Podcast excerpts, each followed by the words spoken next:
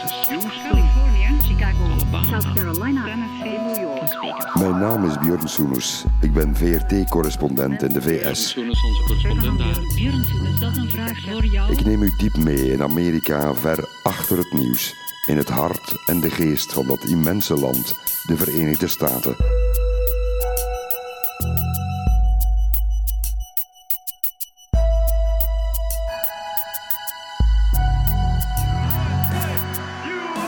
Bruce Springsteen was born in the USA. Ik woon er.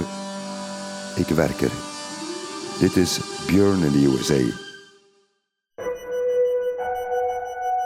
Welkom bij aflevering 40 van mijn tweemaandelijkse podcast.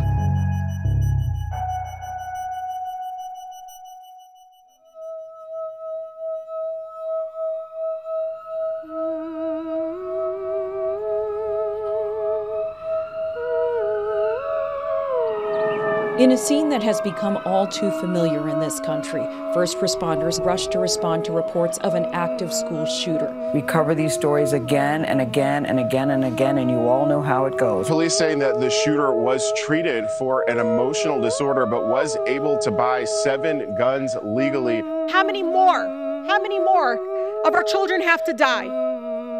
How many more school children's little pink shoes will be left behind stained with blood? Na het drama op een lager schooltje in Nashville was het Republikeinse congreslid uit Tennessee heel helder.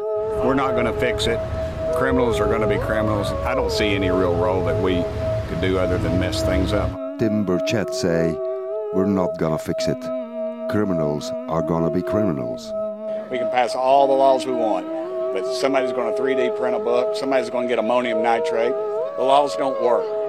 Until people change their hearts, we're not going to see a change.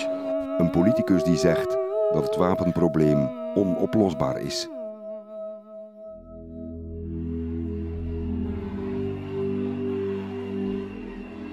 Duizend vreedzame demonstranten kwamen samen rond het Capitoolsgebouw in Nashville op 30 maart dit jaar. Ze vroegen om striktere wapenwetten na een nieuw bloedbad. De aanwezige demonstranten werden in de publiekstribunes van het parlement luid toegesproken met een megafoon door drie lokale parlementsleden van de Democraten. De lokale wettenmakers vroegen in feite om striktere wapenwetten op de vloer van een parlement, als vertegenwoordigers van het volk. Maar ze onderbraken wel het protocol van het parlement. Ze schonden de spreekregels. Vervolgens werden ze door de republikeinse supermeerderheid in Tennessee effectief uitgesloten en geschorst als volksvertegenwoordiger. I hereby declare Representative Justin J. Pearson expelled from the House of Representatives of the 103rd General Assembly of the State of Tennessee. Parlementsleden van Tennessee die tegen de visie van de meerderheid ingingen, werden bestempeld als staatsgevaarlijk en werden ook letterlijk uit het parlement gezet. Opmerkelijk. The most direct action this legislative body takes is to expel us for speaking about the issues of weapons of war on our streets. Ze werden door republikeinen bestempeld als erger dan de opstandige, gewelddadige antidemocratische bestormers van het Capitool op 6 januari 2021 in Washington. Simpelweg omdat ze smeekten om verstandiger wapenwetten. Zie hier de ruwe schets van het Amerikaanse wapenprobleem. Voor tientallen miljoenen Amerikanen zijn wapens een integraal onderdeel van het leven. Wapens zijn een bron van plezier en vermaak als je een jager bent en graag in de bossen of de bergen toeft. He's a big bull. He, long beams, long points everywhere. Look at his thirds. Right in the shoulder. He's down. He's it's over. Congrats. Thank you. Congrats. In Amerika zijn er veel landschappen die uitnodigen tot zo'n levensstijl. Je kunt Amerika en wapenbezit nooit begrijpen als je niet zelf de eenzaamheid, de grote wijsheid en de enorme uitgestrektheid van de wildernis hebt ervaren. Het is ook de geschiedenis met alle bijhorende mythes van de cowboys en de indianen, ons ingelepeld via talloze westerns met John Wayne. Finish the job. No grit, Rooster Cogburn. De beroemde Amerikaanse roman- en essayschrijver Paul Auster schreef onlangs een boek over wapens en de tragedies die er rondhangen. Bloodbath Nation. Auster is intussen 76, maar wilde geen interview geven omdat hij aan kanker lijdt en rustig wil herstellen. Ik ken dat gevoel. Ik heb er respect voor. Auster die schrijft over wapens in een zakelijk essay, dat is nieuw. Het lijkt niet vanzelfsprekend, maar voor Auster is het zeer persoonlijk, familiaal, intiem en pijnlijk. Auster, die in Brooklyn woont en schrijft, kreeg nooit de wapencultuur ingelepeld via zijn vader. Daar was een hele goede reden voor. De vader van Auster was nog een kind toen zijn eigen moeder zijn eigen vader doodschoot en vervolgens vrij uitging op grond van tijdelijke krankzinnigheid. Het verhaal zou pas 50 jaar later uitkomen. Het werd al die tijd angstvallig verzwegen in de familie Auster, die verhuisde van Kenosha, Wisconsin naar Newark, New Jersey. De tragiek, samenleven met je moeder die je vader heeft vermoord. Nee, wapens waren geen liefhebberij voor de Austerzonen. Als we in Amerika over schietpartijen beginnen, dan fixeren we onze gedachten bijna altijd op de doden.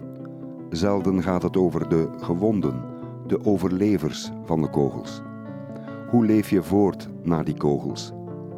Austers grootvader werd doodgeschoten, maar de overlevende kinderen waren gehavend en geblutst voor het leven. Een biertje te veel en een ruzie met hoog oplopende woorden kan plots ontaarden in een vechtpartij of een vuistgevecht. Zulke dingen gebeuren elke dag in de bar, in het café, overal ter wereld. Maar de bloedneuzen en de zere kaken die we bij ons zien, in België of in Nederland, Canada of Frankrijk, dat zijn in de VS vaak schotwonden. Meer dan 80% van alle wapendoden vinden we in Amerika. Het is zo'n immens verschil met de rest van de wereld, zo'n disproportionele kloof, dat we ons wel moeten afvragen: waarom? Waarom is Amerika zo anders? Wat maakt van de VS het gewelddadigste land in de westerse wereld?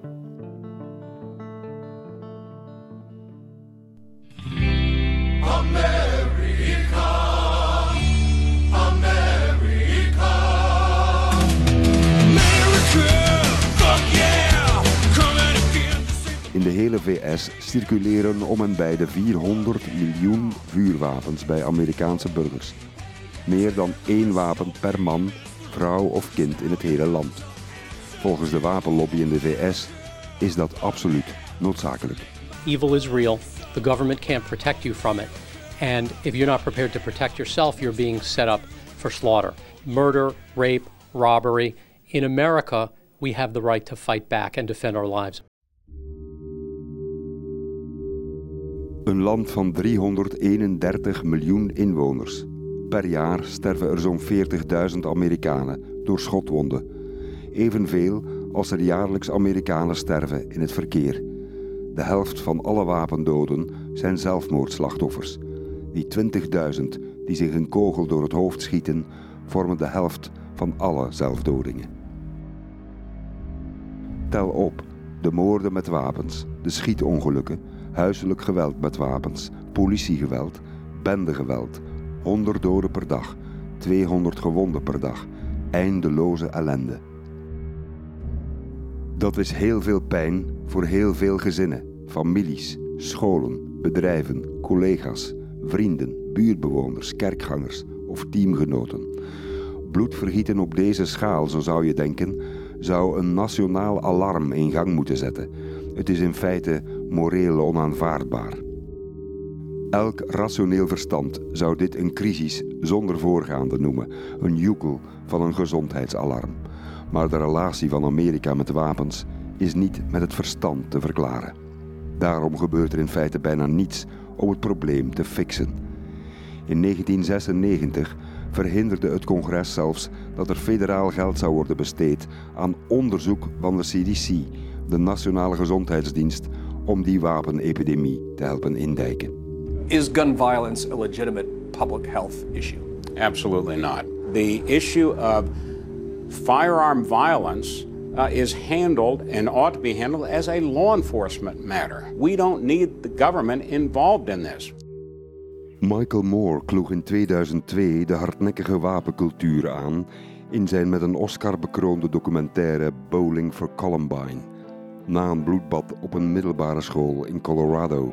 When the shooting was over, Eric Harris and Dylan Klebold had killed 12 students and one teacher. Dozens of others were wounded by the over 900 rounds of ammo that were fired. It is believed that the guns that they used were all legally purchased at stores and gun shows. And many of the bullets were bought at the Littleton Kmart just down the street. In the end, they turned the guns on themselves. Om bijvoorbeeld die andere moordmachine de wagen veiliger te maken, zijn en worden kosten nog moeite gespaard. Waarom dan niet met wapens? Wagens en wapens zijn volgens schrijver Paul Auster de tweelingpijlers van de diepste Amerikaanse mythologie. Zowel de auto als het vuurwapen vertegenwoordigen en symboliseren het Amerikaanse idee van vrijheid en individuele zelfontplooiing. Niet toevallig zijn de twee populairste ingrediënten uit Hollywoodfilms schietpartijen en achtervolgingen met de auto. Police, freeze! Put your hands in the air!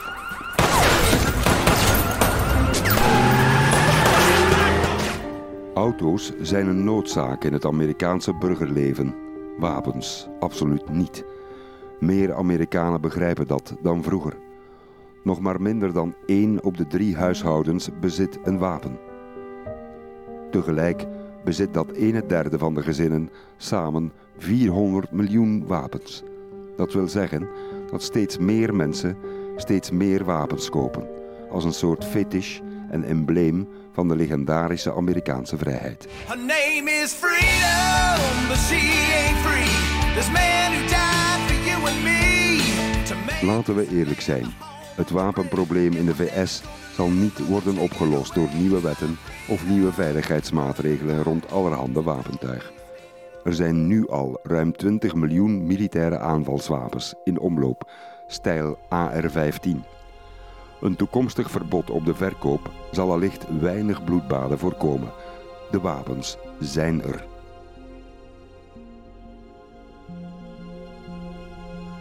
Om te begrijpen waar het allemaal begonnen is, moeten we terug naar de tijd voor de Verenigde Staten van Amerika bestonden. Toen het land niet veel meer was dan een dun bevolkte collectie van blanke kolonies, verspreid over dertien buitenposten van het Britse Rijk. Het was een tijd van eeuwig gewapende conflicten.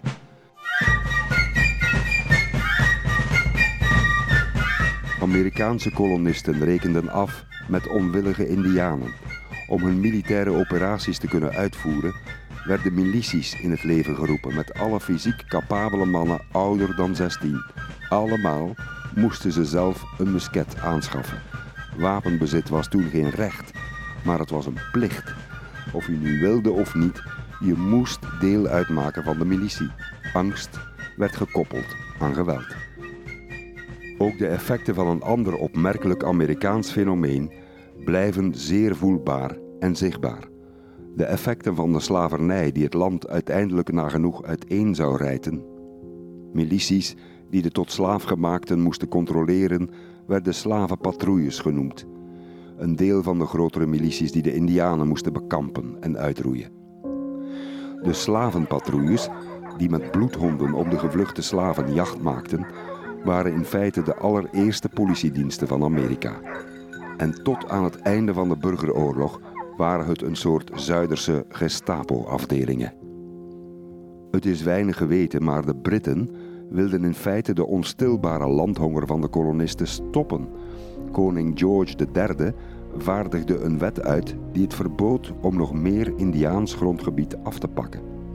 Een wet die de kolonisten verplichtte om zich te houden aan het grondgebied van de dertien oorspronkelijke kolonies. De kolonisten rebelleerden, zogezegd, tegen de buitensporige belastingen. Dat is de mythe gebleven, maar het was in feite een regelrechte smoes. Ze kwamen in opstand tegen het idee achter de belasting, dat de belasting werd gebruikt om verdere kolonisering op Indiaans territorium tegen te houden. een weinig verteld verhaal.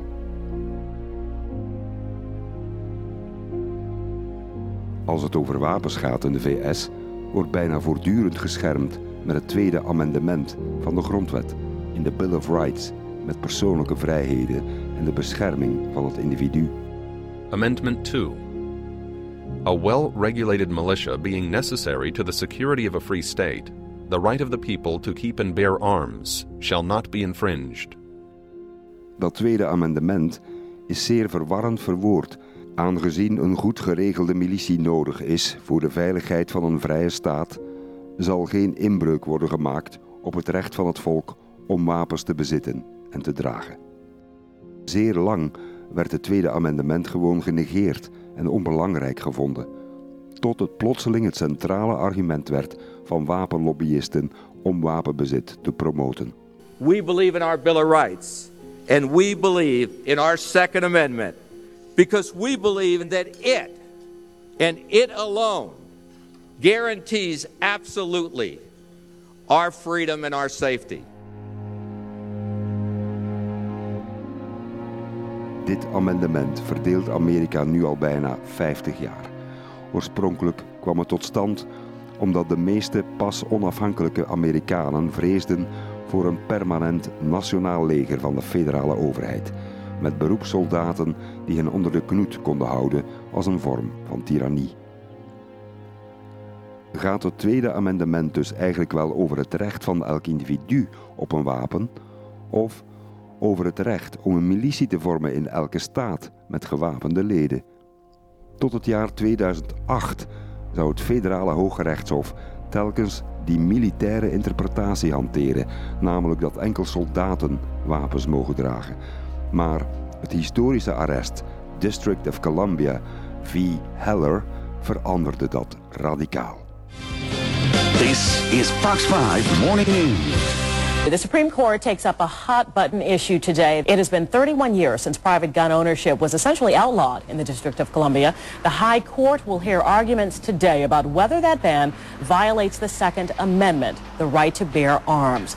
Backers Het Hoge Rechtshof besloot dat het recht om wapens te bezitten en te dragen wel van toepassing was op individuen. We hold that the Second Amendment guarantees an individual right to have and use arms for self-defense in the home.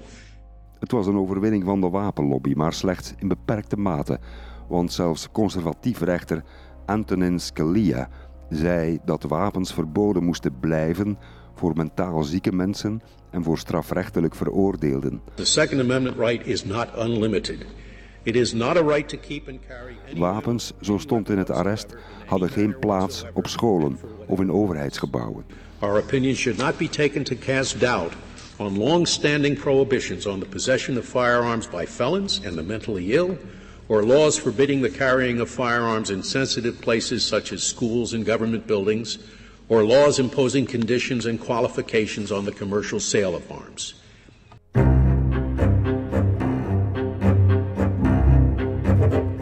Zelfs de Wild West was een mythe. In veel westernstadjes mocht je in feite niet binnen met wapens. De karikatuur van de wilde schutters was een verzinsel. Legendarische stadjes zoals Deadwood en schietpartijen in saloons. Welcome to fucking Deadwood. You looking to die, cocksucker? Of het beruchte westernstadje Dodge City in Kansas in de populaire serie Gunsmoke. Well, this is Dodge, Fergus. And gunmen with big reputations come and go a lot here. Mostly they go. Maar eigenlijk was er in Dodge City juist zeer weinig geweld. Tussen de jaren 1877 en 1886 vond daar gemiddeld wel geteld anderhalve moord per jaar plaats. Nagenoeg een verwaarloosbaar cijfer. Mannen mochten in het wild vrij hun wapens dragen, maar zodra ze de stadsgrens binnenreden, werden ze verplicht ontwapend, tot ze de stad weer verlieten. Dat was de praktijk. Het Wilde Westen was dus lang niet zo wild. In sommige binnensteden vandaag in de VS gaat het er wel wild aan toe.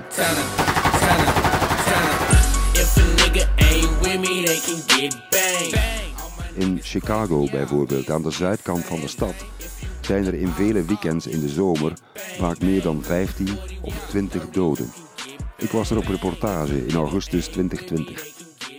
Bendegeweld treft er talloos veel jongeren, zoals Emmanuel, een jongen van amper 17. I went through surgery right after I got shot because they had to take the bullet from out on this side of my face.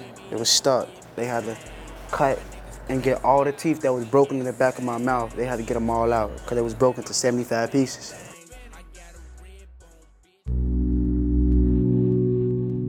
Een goed bedoelde maatregel om alcoholisme of alcoholmisbruik in te dijken, de drooglegging van 1919 tot 1933, leidde tot een wildgroei van wapens en het ontstaan van bendeoorlogen met maffiafiguren zoals Al Capone, Lucky Luciano, Meyer Lansky en Bugsy Moran.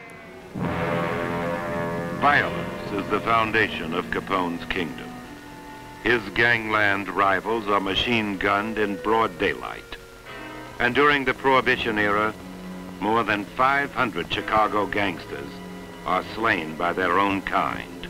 De Tommy Gun maakte heel veel slachtoffers. The street marks gangland's greatest outrage. The machine gunning of five little children in cold blood. The street was filled with youngsters like these when the gangsters unleashed a hail of lead that swept the sidewalks. Vandaar het de facto verbod op machinegeweren in 1934 door er een zware belasting op te heffen, net nadat de drooglegging was afgeschaft. We can never be free from the menace of promiscuous killings till the possession of firearm is everywhere restricted to persons of known character.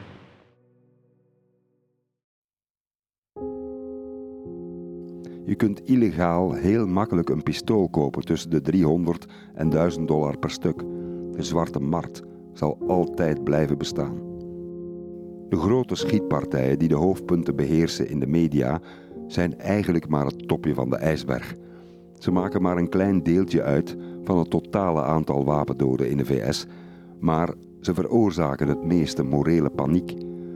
Ook al gaat het maar om enkele honderden doden van de 40.000 in totaal per jaar, de mass shootings vinden wel nagenoeg elke dag van elk jaar plaats. Veel Amerikanen kijken er al lang niet meer van op. Het is iets gewoons geworden, iets ogenschijnlijk normaal. Zoals in de cartoon South Park treffend wordt gepersifleerd. Add together the three and the three. Good butters, we add the threes together. And what about the fours? Token? They're the denominators, so they stay a four. Wait, wait, Token got an A, but I cheated off Token. I can't hear you, Eric. I said something's wrong. I got an F, but I cheated off Token. X. Active shooter! Active shooter! Zelfs kinderen ervaren het als een deel van het Amerikaanse leven. Jongeren krijgen oefeningen en drills op school, elke maand. In hun hoofd houden ze elke dag rekening met binnendringende schutters in het klaslokaal.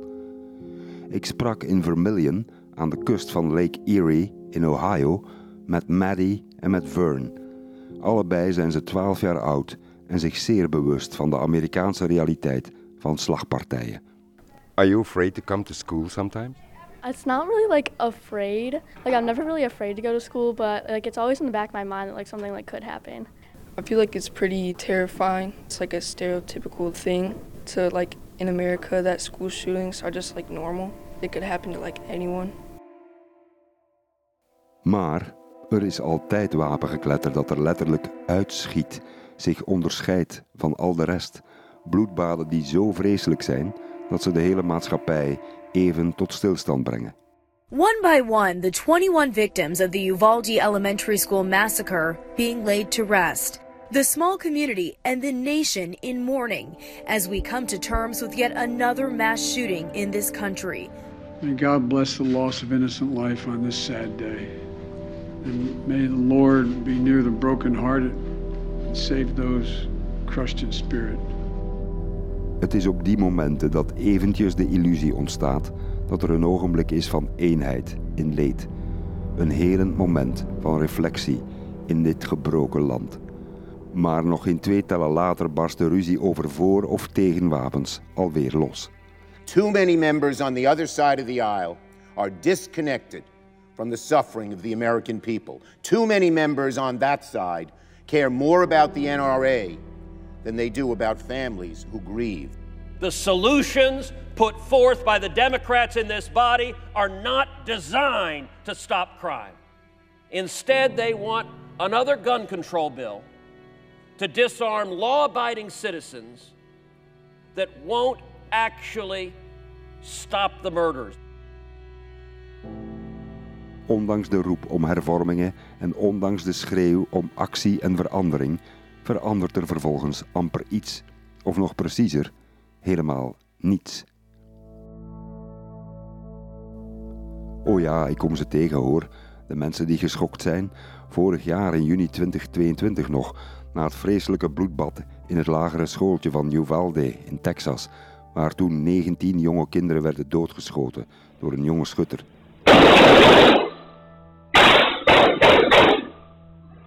When I heard the shooting through the door, I, I told my friend to hide under something. When he shot everybody, he shot both of my teachers.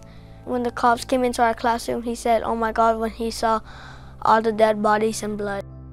Uvalde, dat een epische mislukking was volgens zoveel, blunder op blunder gestapeld, met een politiemacht die ruim een uur wachtte om in te grijpen. 376 law enforcement officers, a force larger than the garrison that defended the Alamo, descended upon the school in a chaotic, uncoordinated scene. The group was devoid of clear leadership, basic communications, and sufficient urgency to take down the gunman. And as we now know, 19. All Americans have a right to not be shot, a right to safety. Bij een protest op de Mall in Washington D.C. was op 11 juni 2022 per wapendode een boeketje bloemen in het gras gezet. 45.222 boeketjes zag ik. Stille getuigen van het leed. De getuigenissen van mensen die het zo graag anders willen. Because everywhere you're a target in this country, and it's not happening in Belgium, it's not happening in England, it's got to stop happening here. America's stuck in a sad spot um, of gridlock right now that I think everybody on all sides of the aisle needs to open up their eyes and realize that it's time to fight for something bigger than ourselves. Maar als er keer op keer niets verandert, dan wordt idealisme op den duur vermalen tot cynisme, zonder geloof in de toekomst.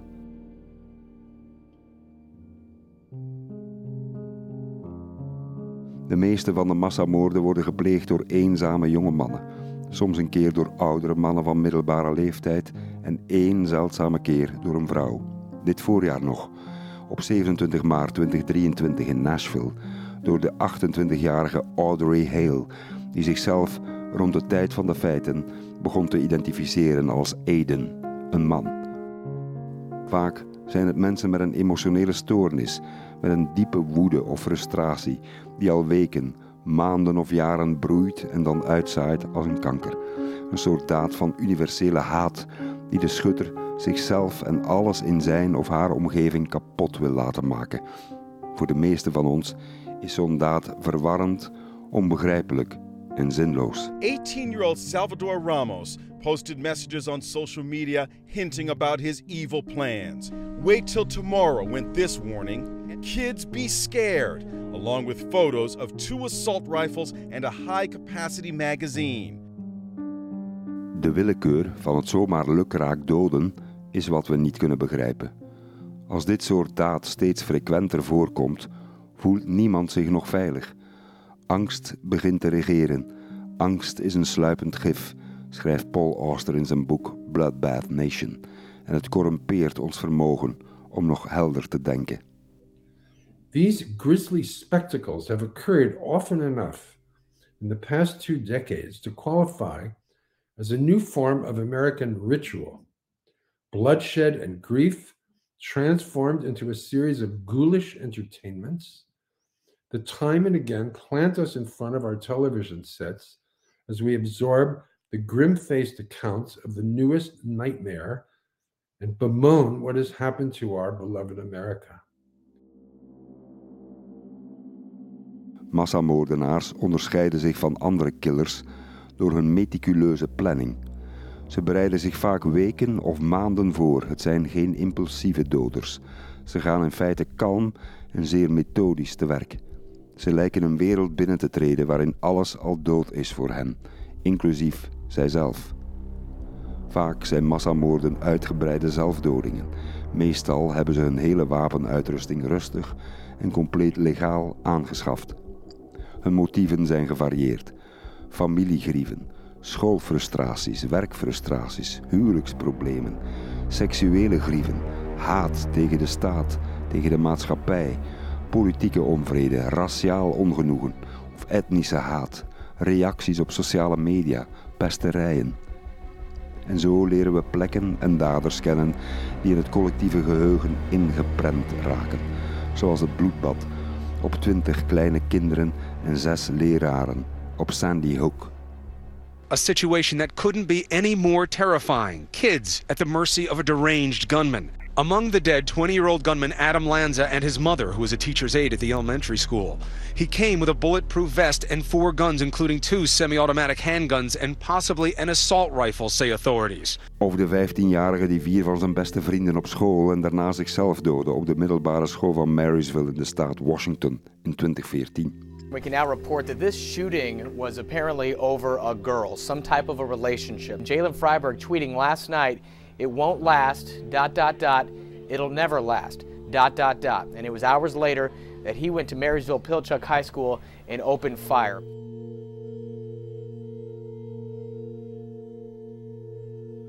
Of het bloedbad dat de capaciteit leek te hebben om de geschiedenis te veranderen.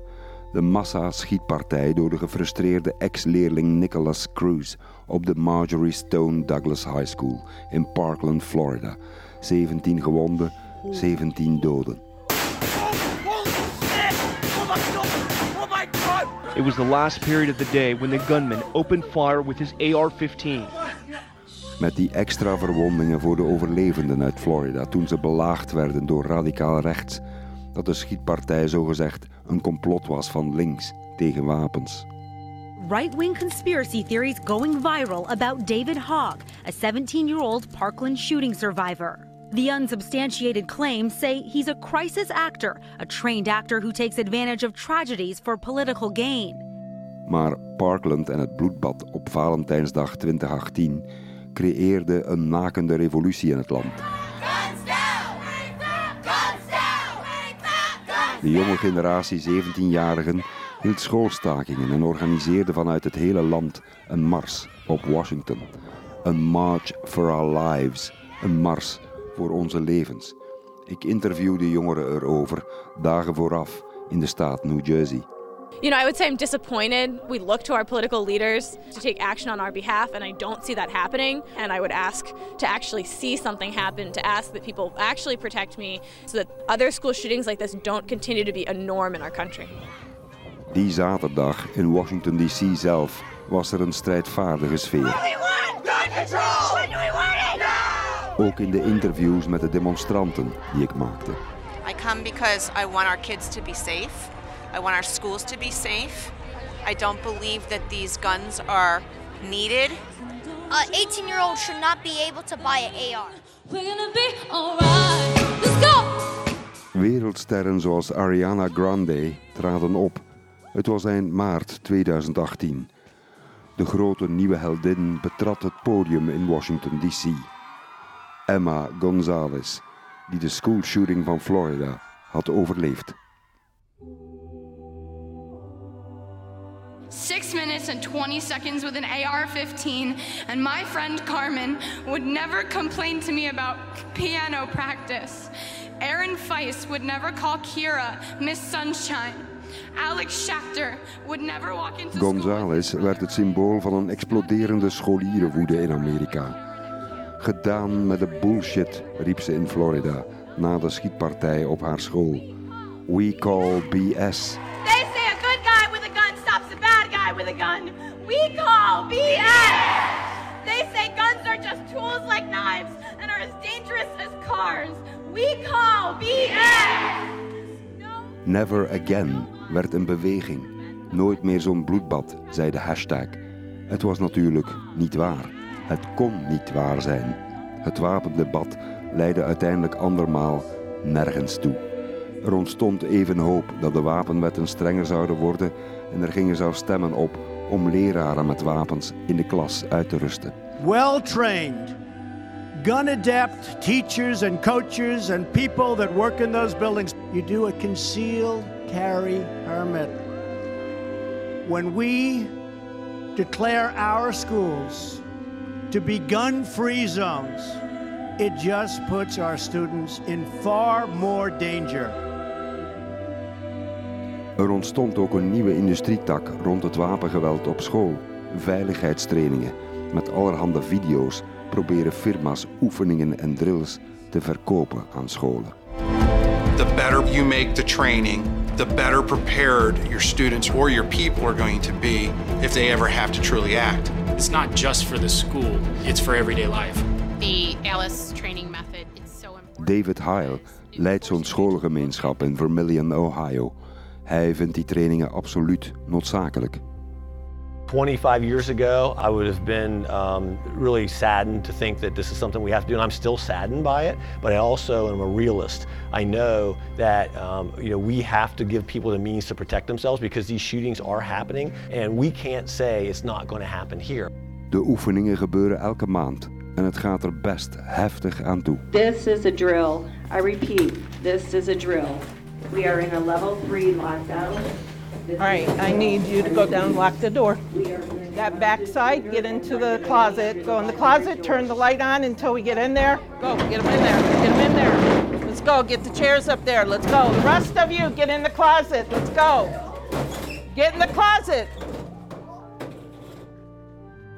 Wat opvalt bij het profiel van vrijwel alle schutters van een bloedbad, hun stuitende eenzaamheid, de ondraaglijke eenzaamheid zelfs. Hetzelfde soort eenzaamheid, zegt Paul Auster, dat miljoenen Amerikanen in de armen drijft van andere vormen van ontsnapping en vergetelheid. Drugs, alcohol, de konijnenholen van het internet en complottheorieën. Investigators believe the suspect may have been radicalized online and posted a 180 page document laying out his plan for the rampage. That document fixated on replacement theory, a white supremacist conspiracy theory that non whites will replace white people. Levens van langzame zelfdestructie met de ultieme tragische ontknoping uit de loop van een geweer. Amerikanen die zichzelf willen vernietigen door anderen te vernietigen.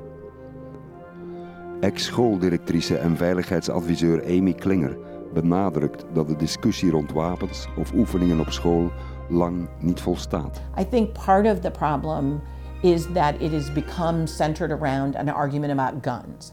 So I think the reason that it's not been solved is because we are trying to do one thing and fix it instead of doing the really hard work, which is changing things about kids, changing things about schools, changing things about society, changing things about weapons, changing things about mental health.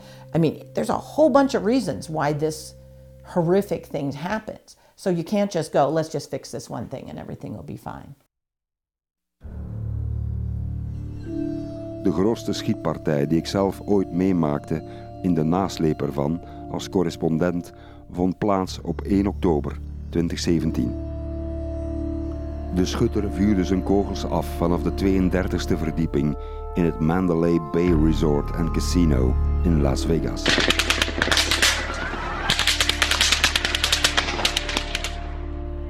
Beneden op een plein stonden 22.000 nietsvermoedende burgers een country muziekfestival bij te wonen. Even later regende het duizend kogels.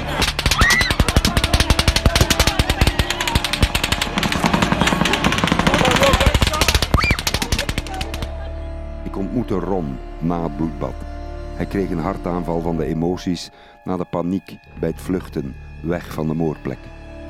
Get out. That's that's the only thing that kept going through my mind. Get away from it. In in between shots being fired, we ran. When shots started raining down again, we, we took cover. Een motief is nooit gevonden voor het bloedbad van Stephen Paddock. De ergste schietpartij in de Amerikaanse geschiedenis blijft een groot mysterie.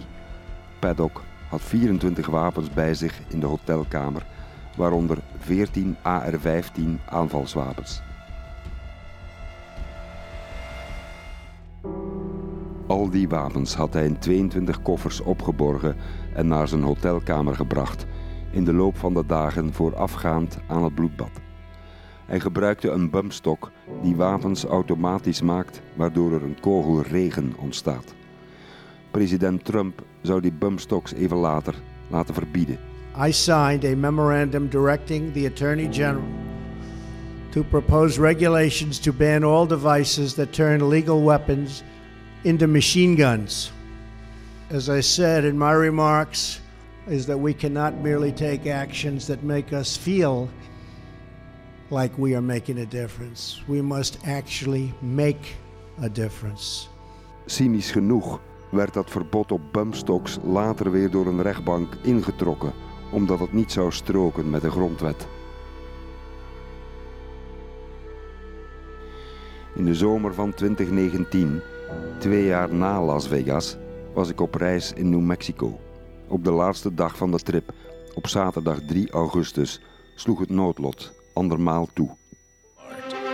Good afternoon. An update now on that deadly shooting near a busy shopping mall in El Paso, Texas. It happened at a Walmart near Cielo Vista Mall this morning about 10 a.m. local time. Witnesses say they heard pops of gunfire, people screaming and running to get out or hide in the store.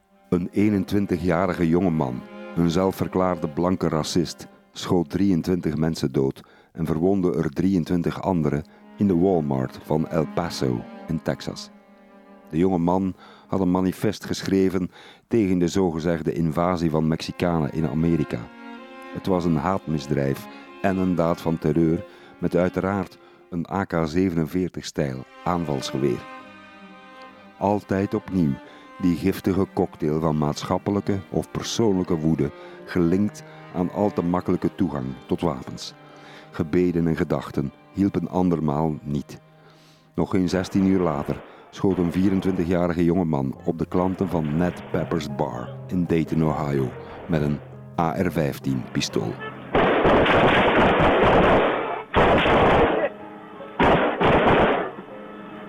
In een tijdspanne van amper 32 seconden doodde hij 9 mensen en bracht er 27 verwondingen toe, voor hij zelf door een politieman werd gedood. De tragiek was niet te peilen. Een van de slachtoffers van de schutter was zijn eigen 21-jarige zus. Our heart goes out to the victims' families. We pray for you. And this Do something, do something, riepen rouwende burgers tegen de gouverneur.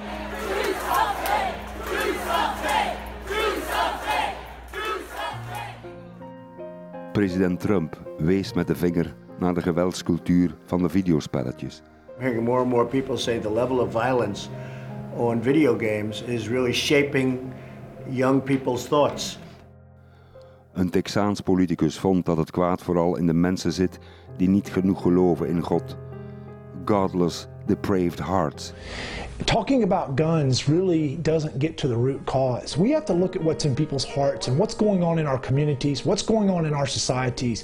Harder to talk about than it is to just say, oh, let's get the legislature to pass a law.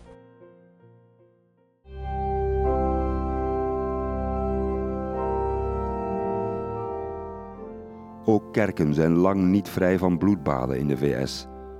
Er was Dylan Roof, een jonge 21-jarige racist die negen zwarte kerkgangers doodschoot in de Emmanuelkerk in Charleston, South Carolina in 2015. We were just about to say the prayer to be released. And he caught us with our eyes closed. I remember my son saying, Mama, he shot me in the head. And I was telling my son, just, just lay here, just lay here. Ook de dominee, een bekende staatssenator in South Carolina, kwam om door kogels van Roof in de kerk. Obama, toen president, kwam Amazing Grace zingen bij de herdenkingsdienst. Amazing grace, how sweet the sound. Dader Dylan Roof zit nog steeds in de dodencel in afwachting van zijn executie.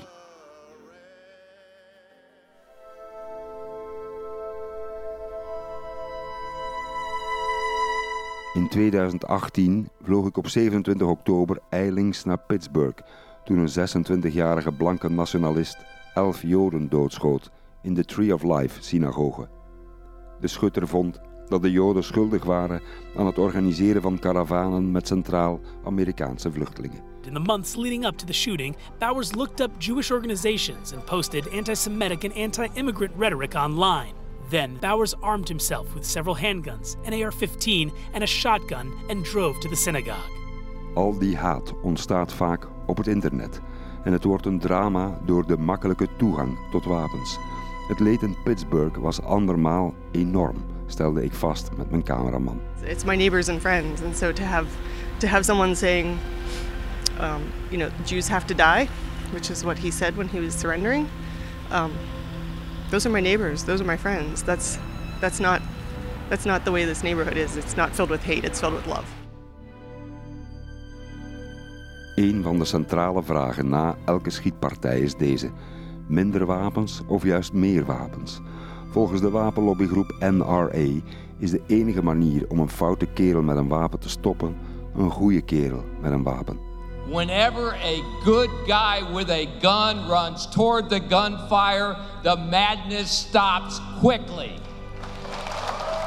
Een mooi voorbeeld waarin die discussie speelde is het bloedbad in de Baptistenkerk van Sutherland Springs in Texas.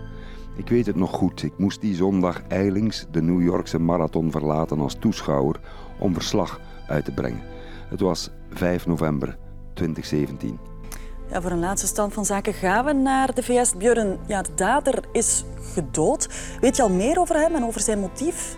Nee, daar is nog niets over bekend uh, van de dader. 25 doden vielen er die ochtend in Texas, waarbij ook een zwangere vrouw. De moordenaar was 26 jaar, een mislukkeling op school, iemand die zijn eerste vrouw met wapens bedreigde en sloeg en zelfs zijn 11 maanden oude stiefzoon het ziekenhuis inklopte met een verbrijzelde schedel. Devon Patrick Kelly zat ooit een jaar in een militaire gevangenis en werd vervolgens oneervol uit de Amerikaanse luchtmacht ontslagen. Helaas, zijn misdrijven werden vervolgens nooit doorgegeven aan de federale burgerautoriteiten en dus kon hij ook zonder probleem wapens blijven kopen zonder dat er rode vlaggen de lucht ingingen. Hij begon zijn nieuwe schoonmoeder te bedreigen. Hij haatte die schoonmoeder zo hard dat hij besloot om haar te vermoorden. En omdat hij wist dat ze op zondag naar de kerk ging in Sutherland Springs, besloot hij haar daar dood te schieten, samen met al wie in haar buurt zou zijn. Achteraf bleek na het bloedbad dat nog zijn schoonmoeder, nog zijn van hem vervreemde tweede vrouw in de kerk aanwezig waren die zondag. Hij wilde iedereen in de kerk vermoorden. Hij schreeuwde: Everybody dies, motherfuckers. When he started fi firing the shots, everybody was screaming. People crying and, Mama, where are you, Mama? The little kids. Was there anywhere to go? Mm-mm. there wasn't nowhere to go. You were all trapped. We were trapped inside.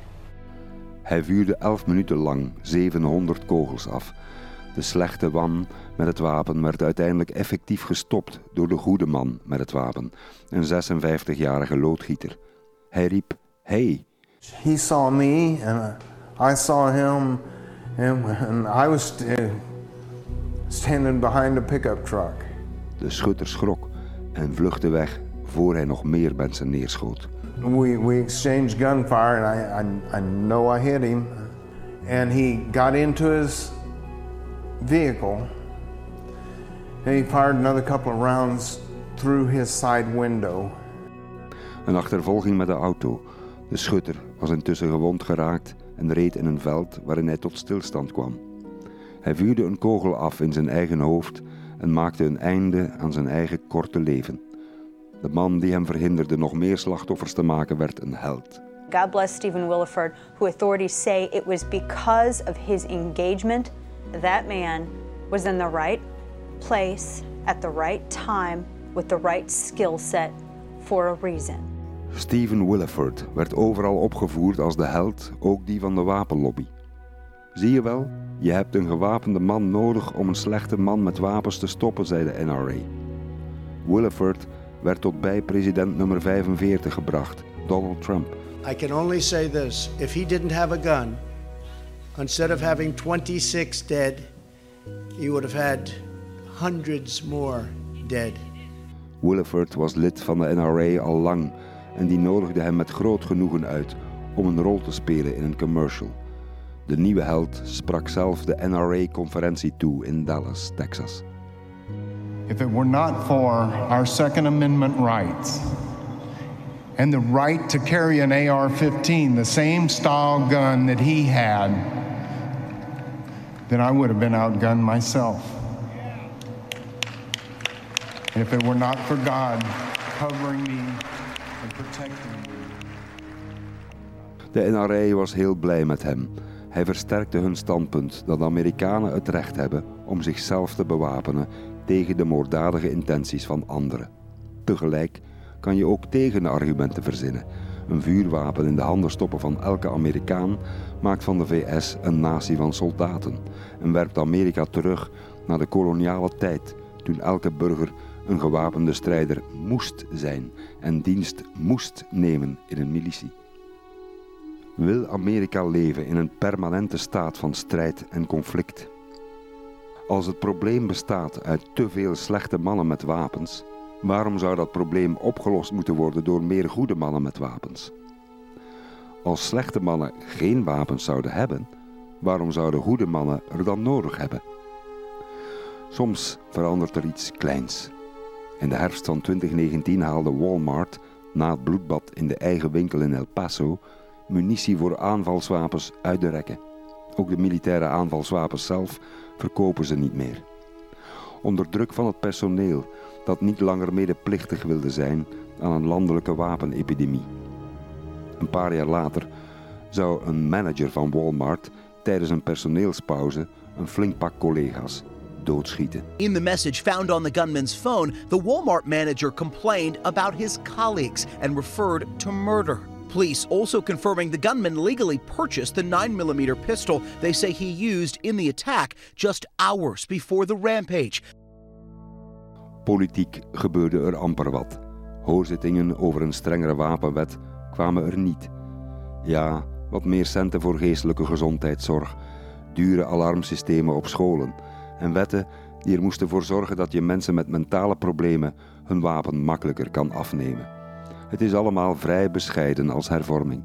Na elk drama is het elke keer wachten op het volgende bloedbad, voor er weer morele verontwaardiging opduikt. Het echte probleem is dit. Amerika telt 4% van de wereldbevolking, maar bezit 42% van alle wapens. Het risico op een gewelddadige wapendood stijgt met 40 tot 70 ten 100 als je leeft in een huishouden waar een wapen aanwezig is. De onvrede over de samenleving vandaag is al tientallen jaren in de maak. Iedereen wilde een tijd lang alleen de vooruitgang zien, de onstuitbare verstedelijking, de individualisering en de rechten voor allerhande minderheden. Vooruitgang. Maar in de donkere schaduw werd er weerwerk geboden, weerstand opgebouwd, een weeromstuit gelanceerd, een backlash naar rechts, naar meer traditie, meer religie, minder abortus, minder rechten voor vrouwen. Intussen veranderde ook de wereldeconomie in ijl tempo. Het neoliberale model aanvaarde steeds minder regels in de industrie, de arbeidswetten en de consumentenbescherming. De kloof arm-rijk nam toe. De markt zou al onze problemen oplossen. De overheid werd in feite ontmanteld. Toen Barack Obama in 2008 president werd, was voor vele witte, woedende mensen de maat vol. De Tea Party kwam vrijwel meteen tot leven. Volgens sommigen een soort moderne Ku Klux Klan, als reactie op de eerste zwarte president. Our country is going down the toilet really fast because our leaders are refusing to listen to us. They're being like tyrannical dictators. En in al die woede en perceptie over een bedreigde vrijheid speelden wapens een steeds centralere rol. Volgens de Amerikaanse schrijver Paul Auster in zijn coole zakelijke boek Bloodbath Nation is de beweging voor wapendracht in de VS niet los te denken van de Black Panther-beweging.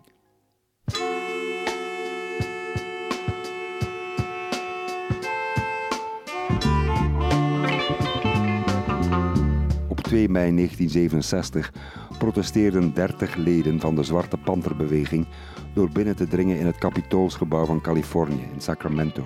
Wait a minute. Am I under arrest? Am I under arrest? You place him under arrest. Go ahead, brother. Am I De Zwarte Panthers protesteerden tegen een wet die het wapengebruik inperkte. De Panthers brachten hun zware wapens mee naar het Capitool. Dat was geen misdaad.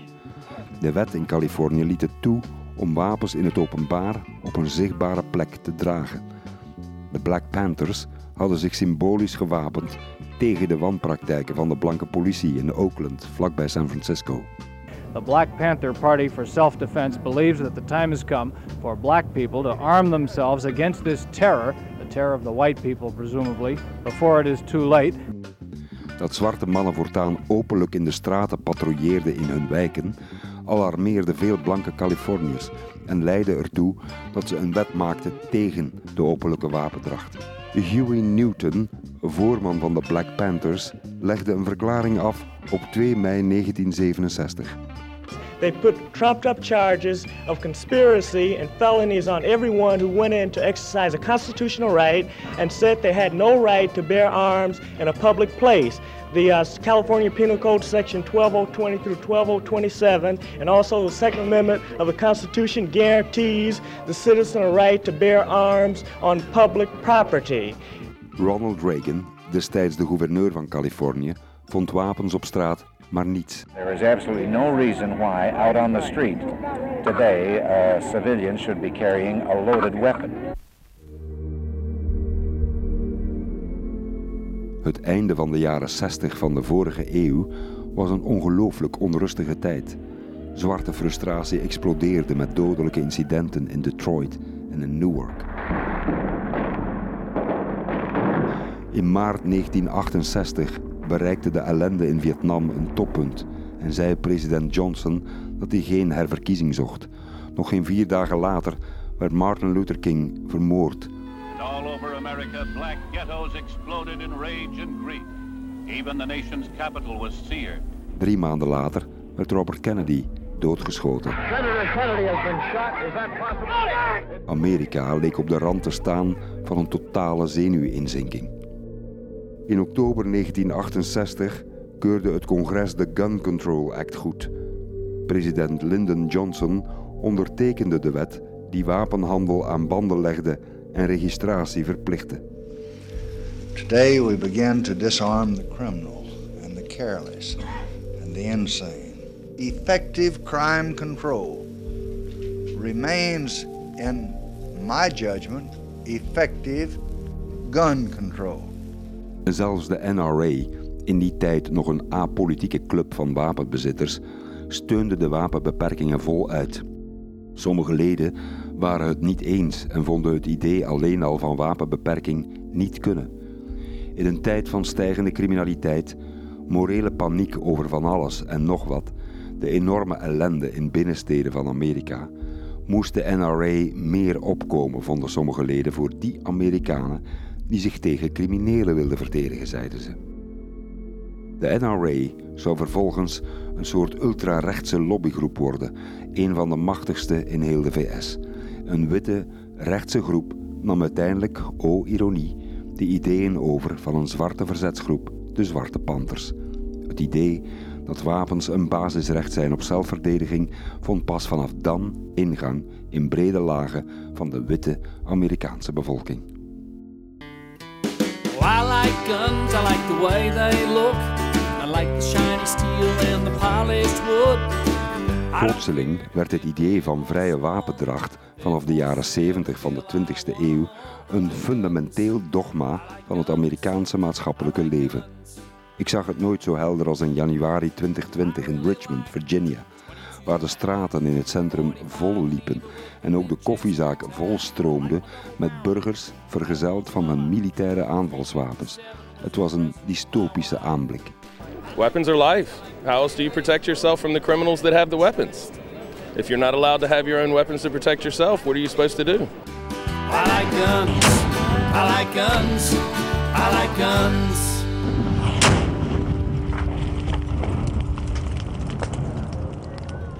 Ik interviewde een gewapend militielid in Oregon in de zomer van 2020 tijdens een Trump-demonstratie. Hij liep al snel geïrriteerd weg na mijn vragen. Er waren bij de rally veel Proud Boys en andere zwaar bewapende types op de been. I see all these people with weapons here. It's, it scares me a little bit. Is that normal? States of America. Is the United States of America. We're armed.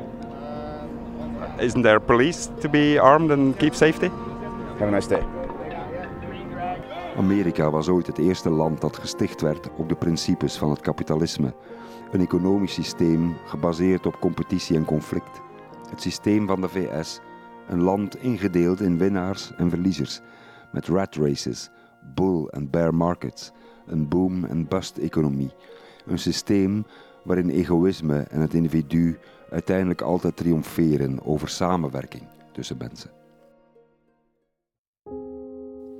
Een eeuwenlang conflict duurt voort tussen de behoefte om individuele rechten en vrijheden te beschermen en aan de andere kant de belangen van de gemeenschap.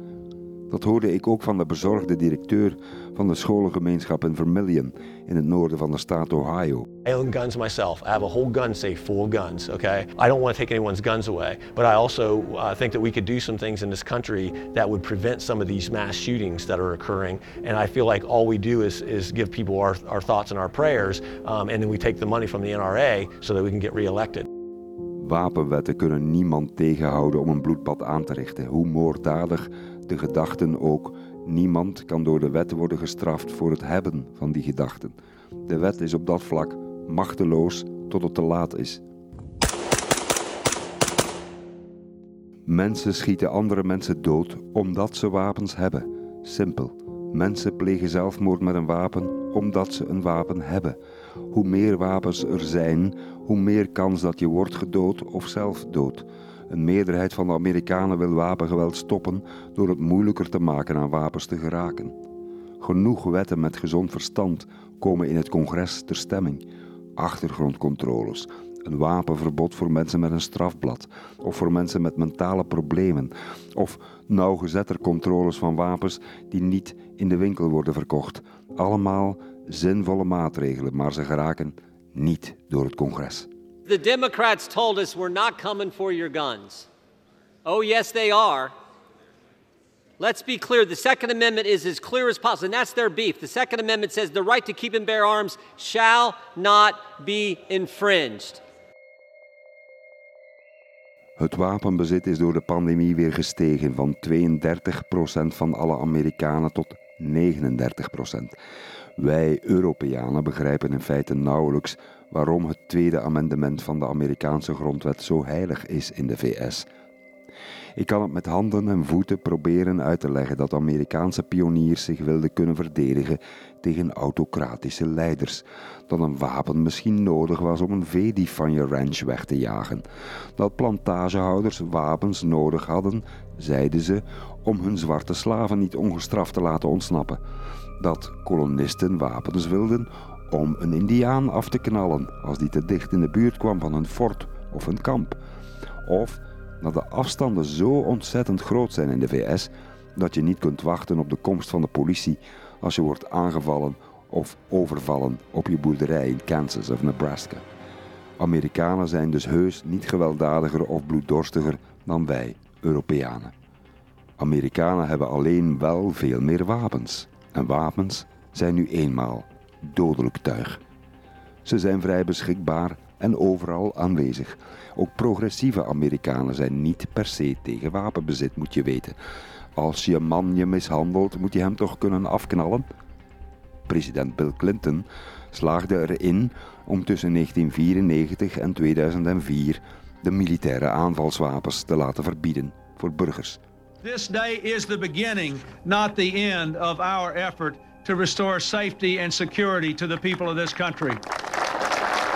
Onder George Bush de jongere, zijn opvolger, verliep de wet en maakte de aanvalswapens hun grootste comeback. Somehow, a law that a recent survey showed was supported by 68% of Americans is just fading away. What happened? Well, I think the NRA once again showed its very strong political muscle. Ik werd een tijd geleden enorm emotioneel geraakt door de schietpartij op een middelbare school in Santa Clarita, in Californië. de Saugus High School.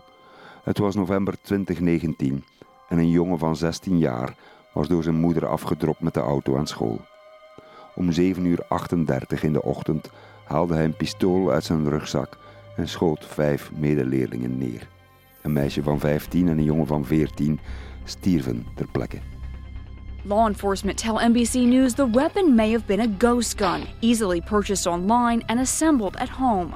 You convert that kit into a gun, it's not registered and it's untraceable.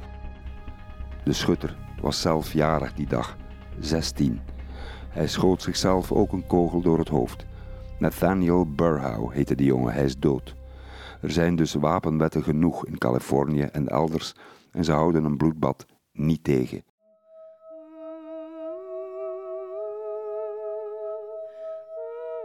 Zo is er een wachttijd van 10 dagen in Californië voor je een eigen wapen kan kopen. Er is een verbod op aanvalswapens. Er is een leeftijdsgrens van 21. En toch houden die wetten de meeste bloedbaden niet tegen. Ja, in Californië is er relatief gesproken, per hoofd van de bevolking, minder bloedvergieten dan in vele andere staten. Maar Californië is zo groot dat het in het brede plaatje totaal niet opvalt. Amerika blijft dus vooralsnog zonder einde in zicht, helaas, een bloedbadnatie. Het wapengeweld fascineert ons, het Europese publiek, omdat we het zelf niet of amper kennen.